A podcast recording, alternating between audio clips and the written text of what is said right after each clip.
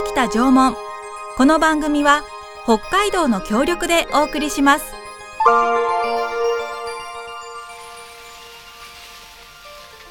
私たちが暮らすこの北海道には1万年も前から縄文人が暮らしていました豊かな自然に囲まれて森では木の実や山菜を取ったり鹿の狩りをしたり海や川では鮭やホタテなどの魚介類を取って食べていました自然の一員として争いもなく仲良く暮らしていたのです。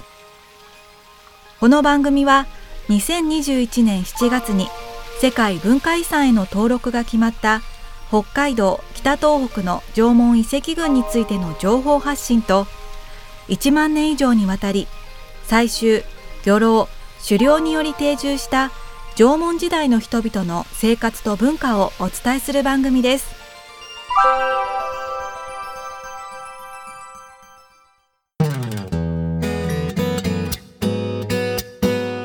こんにちは。北海道縄文世界遺産推進室の阿部千春です。三角山放送局の渡辺のぞみです。さて今回は北海道北東北の縄文遺跡群から千歳市にありますキウス終帝母群について解説いただきます。安倍先生どうぞよろしくお願いします。はいよろしくお願いいたしますキウス終帝母群ということでこれはどんな遺跡になるんでしょうか、はい。えーと、これはあの石狩低地帯といって苫小牧からずっとこう低地が続いてますけれども、はい、えー、その途中にあるその斜面にですね緩やかな、まあ、丘ですねに立地する、まあ、約3200年くらい前の大規模な共同墓地なんですね。で形態に特徴があってですね、はい、この終帝墓というのはあの周りに包みがある墓ということですけれども、うんうん。はい、これは円形の縦穴を掘ってですねその土をこの周りにこう積み上げてドーナツ状の土手をこう作るんですね。そしてその中に複数の墓をこう作っていくという形のまあ北海道独自のですね、うん、えー、墓の形なんです。これが9基ありまして。そんなにたくさん？そうなんですよ。そういうまとまっているので終帝母軍という名前にしてるんですね。はい、で簡単にその縦穴というふうに言いましたけれども、はい、実はこれ相当大きくてですねこのドーナツ状の土手の直径最大は83メートルもあるんですよ。すごい。ちょっとかけっこぐらいの感じで直径ですからね。直径ですもんね。ぐるっと回ると大変なことになると思いますけれども、はい、はい、高さがですね、その土手までの高さが、はい、あ4.7メートル、約5メートルあるわけですよね。すごいですね。はい。なんかビルの何階になる何階建てって感じですよね。そうですね。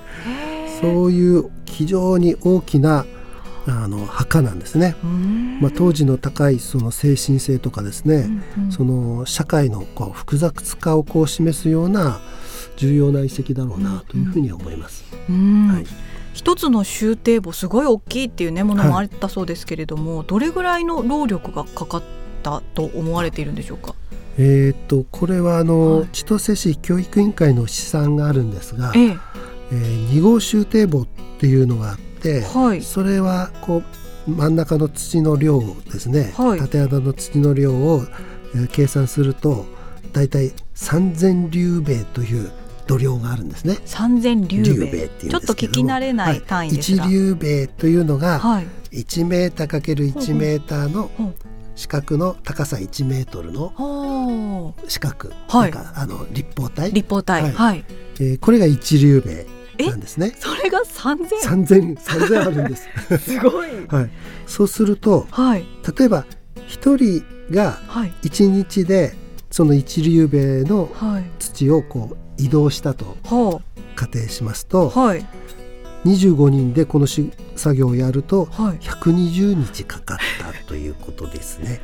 そんなに すごいですよね。25人いてもってことですよね。はい、そそして当時の道具っていうのは本当に簡単な道具しかありませんから、うん。はい、実は僕ら発掘調査をするときに、はい、えー、その積算をするわけですね。ええ、この遺跡は何人何日で終わるかとかっていう積算をするんですけれども、はい、何人でやって何日でやるか、うんうんうん。その時最大でもはい。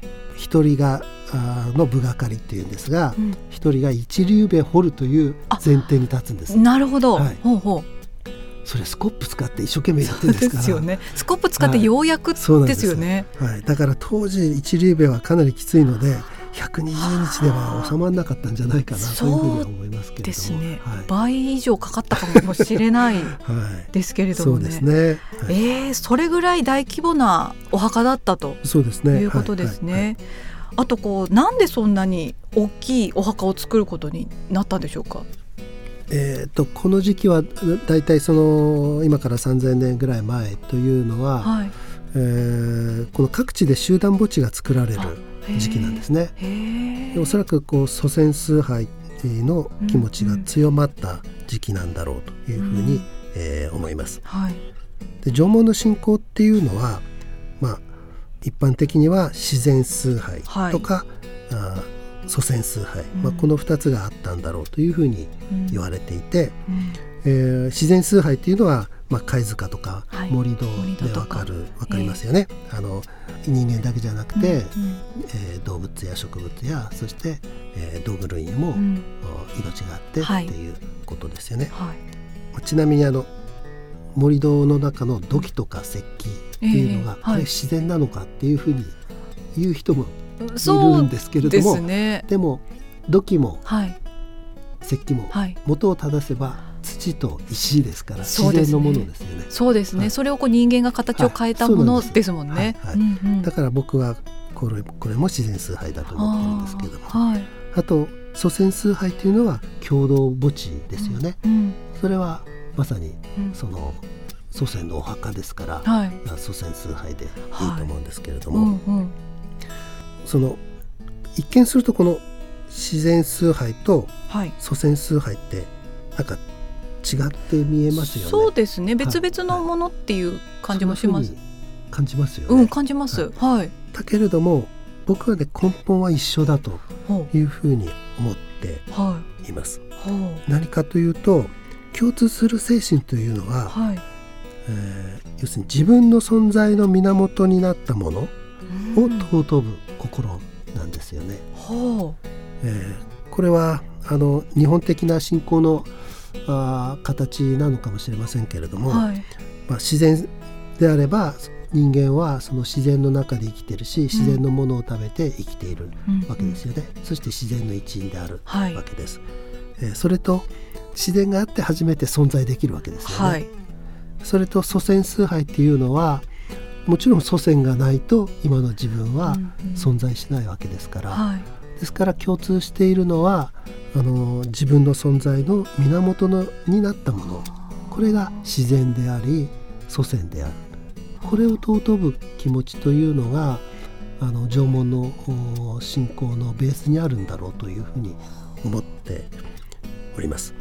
えーでその中で祖先崇拝というのが顕著になってきた時期なんだろうかなというふうにうん思っていてうんキウスというのはその象徴なんだろうなというふうに思いますね。うんだ祖先の霊をこう土手でこう守るような結界を作ってね、はいえ。ー土手で守るというような意識があったのかなというふうにへ思いますね。どんどんこう祖先への思いとか、自然崇拝の思いが醸成されてあそうなんですね。時期という感じなんでしょうかね。これが縄文時代の本当の後半のうん。最後の方になってくるそうです。ね。3000年前というと最近だなっていう。最近でもないんですけれども。そう縄文時代の話をしてるとなんか3000年前とか2000年前というと、最近かなってかなって思っちゃったりする。るんですけれども。そうですね。そうですね。後半。完全にねそれはもう縄文人になってます。よ。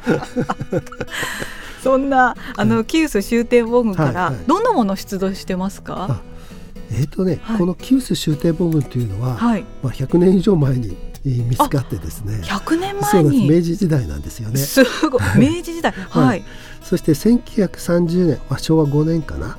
でアイヌの茶師として国のし史跡の、まあ、指定仮指定を受けてましてアイヌのものだと思わ最れていた。初はそう思っていたんですへね。ー。その当時からはい。あの土塁がはっきり見えてましたから、そこでおそらくアイヌの茶師だろうということで、えー、仮指定を受けて、はい。えー、そこからずっと保護されてるわけですね。えー、そして1964年、えー、から65年、はい、昭和39年から40年かな、うんうん、えー、ここで一部調査で、まあ、縄文時代の墓であるということが分かって、えー、1979年に、えー、終帝墓として国の史跡をこう受けたという、まあ、こういう経過があるんですよ。ですからこう全面的に発掘調査をしていないので、はい。はい、あのどんなものがあの出るかっていうのがまだまだこれからというところもそうなんですか。はい、あの一部調査で、はい、あの石柱っていうか墓石のようなですね墓のシンボルになるような柱とか道具の破片とかですね。そういうものは出土していますね。はい、それと、はい、私が最初に発掘したのが、千歳の空港のところにあるビビオン遺跡という終点を発掘したんですけれども、はい、その時はあその終点簿の中に複数の墓があって、はいうんうん、その墓を掘ると中から石棒とかですね、はい、あのまあ、土器とかですねそういうの出土してますので、えー、まあ、同じようなものが出土するだろう服装されているだろうなというふうには思いますね。そうですか、はい、さてそんなキウス終帝母群ですけれども、魅力を教えてください。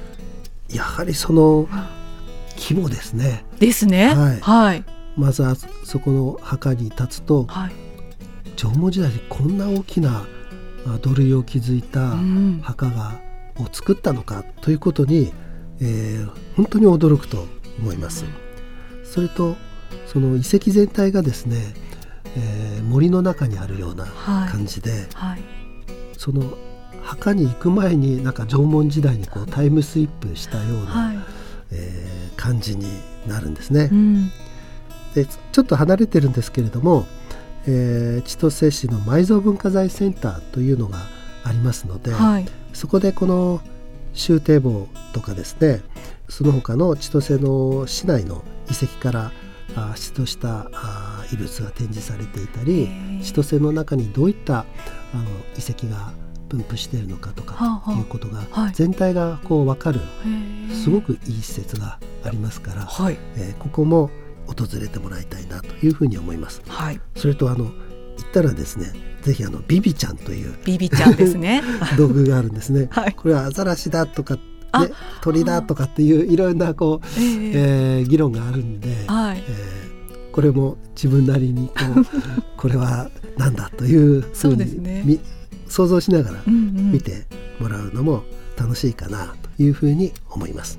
ビビちゃん名前も可愛いですし。そうですね。ビビヨン遺跡から出てきた出てきたんですよね。でビビちゃん。ビビちゃん、はい、あのフォルムもすごい可愛い。コロッとした感じの。そうですね。ですよね、はい、ぜひご覧になっていただきたいなと思います、はい今回は北海道北東北の縄文遺跡群の千歳市にあるキウス終帝母群について解説いただきました。どうもありがとうございました。はいありがとうございました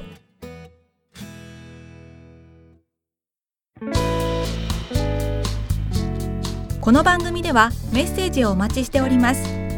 北海道北東北の縄文遺跡群について縄文時代縄文文化について疑問に思っていること安倍先生に聞いてみたいと思うことがありましたらぜひメッセージを寄せください。